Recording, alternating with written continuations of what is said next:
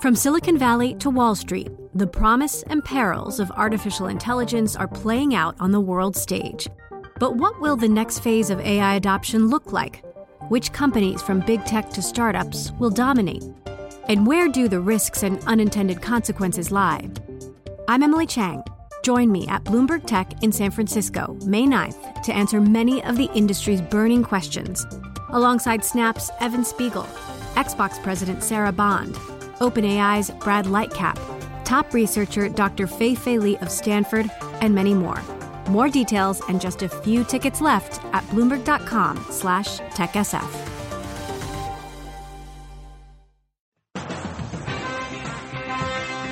Broadcasting live to New York, Bloomberg 1130. To Washington, D.C., Bloomberg 99.1. To Boston, Bloomberg 1200. To San Francisco, Bloomberg 960. To the country, Sirius XM Channel 119. And around the globe, the Bloomberg Radio Plus app at Bloomberg.com. This is Taking Stock.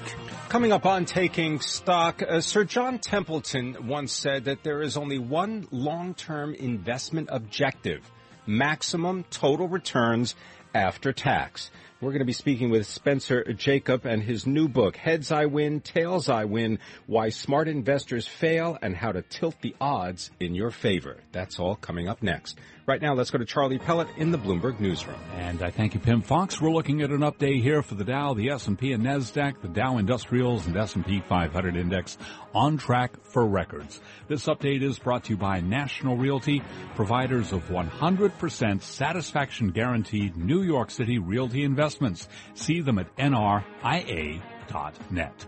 Stocks are advancing. Quarterly numbers from Microsoft and Morgan Stanley spurring optimism that corporate earnings can support further gains. We do have the S&P 500 index up 8 now to 2172, a gain of 4 tenths of 1%. Morgan Stanley shares, they're up by 1.4%. Microsoft rallying 6.1%. Anheuser-Busch InBev has won U.S. antitrust approval for its takeover of SABMiller after the maker of Budweiser Budweiser agreed to give up ownership of the Miller brand and open the door to greater competition from craft beers. Well, as we mentioned, Morgan Stanley posted profit that beat analyst estimates as revenue from wealth management and bond trading exceeded expectations. Here's NYU Stern School of Business professor Brad Hintz quarter than last quarter. But again, the the investment banking cycle tends to be tied to GDP. So if you're if you don't have a booming economy, you're not going to get that. So the outlook remains. Let's keep the cost down. United Continental Holdings rising to its highest value in almost three months after Chief Executive Officer Oscar Munoz said he is reviewing all aspects of the airline's operations in an effort to boost profitability. UAL is up by nine tenths of one percent. Gold down fifteen eighty the ounce to thirteen sixteen, a drop there of one point two percent. The ten year down eight thirty seconds with a yield of one point five eight percent. Recapping stocks higher, S and P up nine, a gain of four tenths of one percent. Three thirty two on Wall Street now. A look at other stories making news. Thank you, Charlie. From the Bloomberg Newsroom, I'm Jill Schneider. This news update is brought to you by the Jeep Grand Cherokee, the most awarded SUV ever. The Grand Cherokee continues to raise the bar with its luxurious interior and legendary 4x4 capability. Drive one at your local Jeep dealer today. Meredith McIver, a staff writer for the Trump Organization, is taking responsibility for passages from Melania Trump's Republican convention speech resembling Michelle Obama's 2008 Democratic convention speech. McIver posted a letter to Trump's campaign website. She says she offered her resignation to Donald Trump and his family, which they rejected.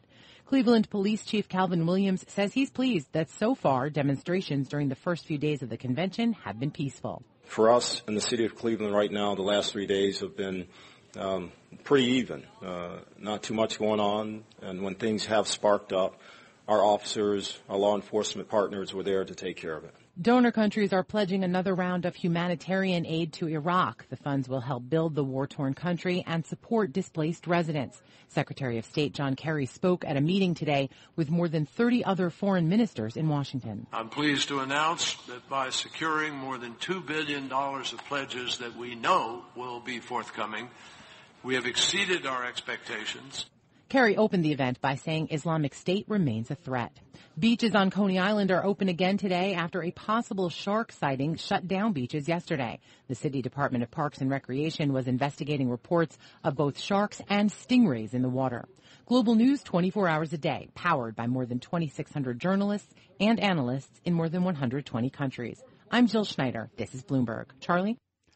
And we thank you. And again, recapping stocks higher with the S&P 500 index up nine points to 2173, a gain of four tenths of 1%.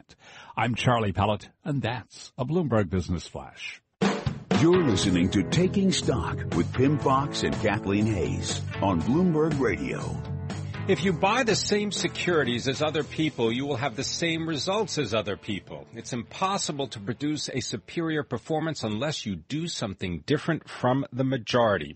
So says Sir John Templeton, one of the world's most famous and successful investors. Here to tell us more about how to tilt the odds in your favor is Spencer Jakab.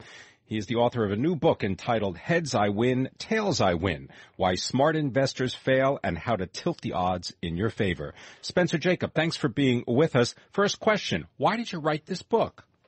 Well, the reason I wrote the book, I mean, I, have got nearly a quarter century under my belt now. Uh, I was a top-rated stock analyst, then I became an investing columnist. And, you know, in my line of work, you get asked all the time, what do you think I should buy? What do you think about Apple, gold, or, you know, go back 15 years. What do you think about Cisco or Pets.com? And you know that my advice, uh, you know, has been I, I really don't know. I mean, despite the fact that I'm paid to to do this, there really is no one who can reliably tell you what to buy or what to sell tomorrow. What I can tell you though is that your results are much worse than you realize, and people are really shocked when I uh, tell them the numbers um, that I outline in my book. It's it's based. It's absolutely true though. Uh, the average investor is way below the market averages. Uh, and it, it's it's quite easy to narrow the gap, uh, or quite simple, I should say, but not easy. All right. So uh, right now, uh, looking at the S and P 500, year to date, the return is about 6.3 percent. Mm-hmm. If you're lagging that 6.3 percent in your portfolio, mm-hmm. what are some of the ideas that you recommend? Well, if you're lagging it this year um, and you're adopting some principles, let's say you're um, not invested in the the things that happen to be doing well this year, but you're a, a passive investor, you're not um, buying crazy names, then you have absolutely nothing to worry about. Uh, as a matter of fact, I think the the act of worrying about only making 2% when the market's up 6.3% is exactly the sort of attitude that gets people into trouble because you're always chasing performance. You're always looking for a fund manager uh, who has the magic touch. You're jumping from person to person, stock to stock, sector to sector and that makes you a typical investor. And a typical investor, um, let's say you know you you compare two people. Let's say Pimm, you and I both inherited a bunch of money 30 years ago, and uh, I was uh, a typical investor, and you were a completely robotic passive investor. Uh, after that period of 30 years, uh, given the same amount of money and not allowed to touch it, you would have five to seven times as much money as I I would and that's a reflection of all the mistakes that people make that it, it compounded over that very long period of time. So I would say, um, you know, be passive, be robotic, be cheap. Uh, don't pay too much for uh, you know for a pool of passive investments. You really can't do much better. And if you're tracking the market or something close to it, you're doing better than eight or nine out of ten investors, uh, which is pretty good. Uh, so people don't want to accept that that you know they, they can only sort of track the market or come close to it. But it's you know, and people are not aware of this, but it's far far better than what most people do. Professional money managers are professional money managers any better at selecting investments to produce the kinds of returns that their customers want than the customers themselves? No, I think that uh, people who have heard statistics on it actually assume that they must be worse because you hear that in any given year, 76% of fund managers will, will lag the market. In any given decade, over 80% will lag the market. It isn't because they're bad. They're actually you know, maybe slightly better than uh, than you are at picking stocks. But when you tack their costs onto it, all the cost of managing money, the cost of holding some cash, the cost of their uh, their um, you know paying them, uh, and the profits of their companies, that's when uh, the lag comes in. So professional money managers are are not bad investors. They're probably slightly good investors compared to the, the man on the street. But once you once you pay them, uh, you, the the return is, is not too good. And people, you know, it's it's surprising that that people will read these reports and they'll read interviews with them and I know lots of money managers. I'm friends with many, and they'll see someone who's rated four or five stars and and put money into their fund and take it out of someone who's been lagging recently. And statistically, uh, although I don't recommend putting money with any active manager, uh, that's actually the the worst thing you can do. Uh, it's it's like the Sports Illustrated cover curse. The guy who was on the the cover of a magazine because he's really hot, uh, Bill Miller, when he was on his 15 year streak, is likely to revert to the mean and and do poorly afterwards, as people found out the hard way with Bill Miller after the 15-year streak ended. He was one of the worst managers for a few years. What do you think of uh, the words of Charlie Munger? He says that the academics have done a terrible disservice to intelligent investors by glorifying the idea of diversification. Well, um, I, I think that you don't put all, all of your eggs in one basket. I think if, if you're a Charlie Munger or you're Warren Buffett, uh, and you have uh, 15 or, or 20 stocks, and you're extremely patient like them, uh, then uh, you can do quite well. You don't need to have 500 or, or 1,000 stocks. I think he's right about that. Uh, Warren Buffett said, you know, just you know, I don't disagree with putting all your eggs in one basket. You just need to really watch the basket. But what Charlie Munger and Warren Buffett and uh, a handful of people have that most people don't have is patience. Uh, for example, I, I point out techniques in my book that will actually gain you an edge over the market, but people lack the, the patience to adopt those techniques, unfortunately. Well, I want to thank you very much uh, for shedding some light on this. Spencer Jakab is the author of the new book, Heads I Win, Tails I Win. Why Smart Investors Fail and How to Tilt the Odds in Your Favor. I'm Pimm Fox, and this is Bloomberg.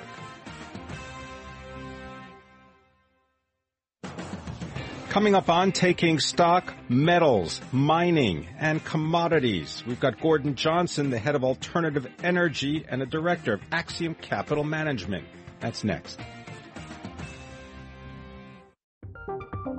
From Silicon Valley to Wall Street, the promise and perils of artificial intelligence are playing out on the world stage. But what will the next phase of AI adoption look like? Which companies from big tech to startups will dominate? And where do the risks and unintended consequences lie? I'm Emily Chang. Join me at Bloomberg Tech in San Francisco, May 9th, to answer many of the industry's burning questions, alongside Snap's Evan Spiegel, Xbox President Sarah Bond, OpenAI's Brad Lightcap, top researcher Dr. Fei Fei Li of Stanford, and many more. More details and just a few tickets left at bloomberg.com slash techsf.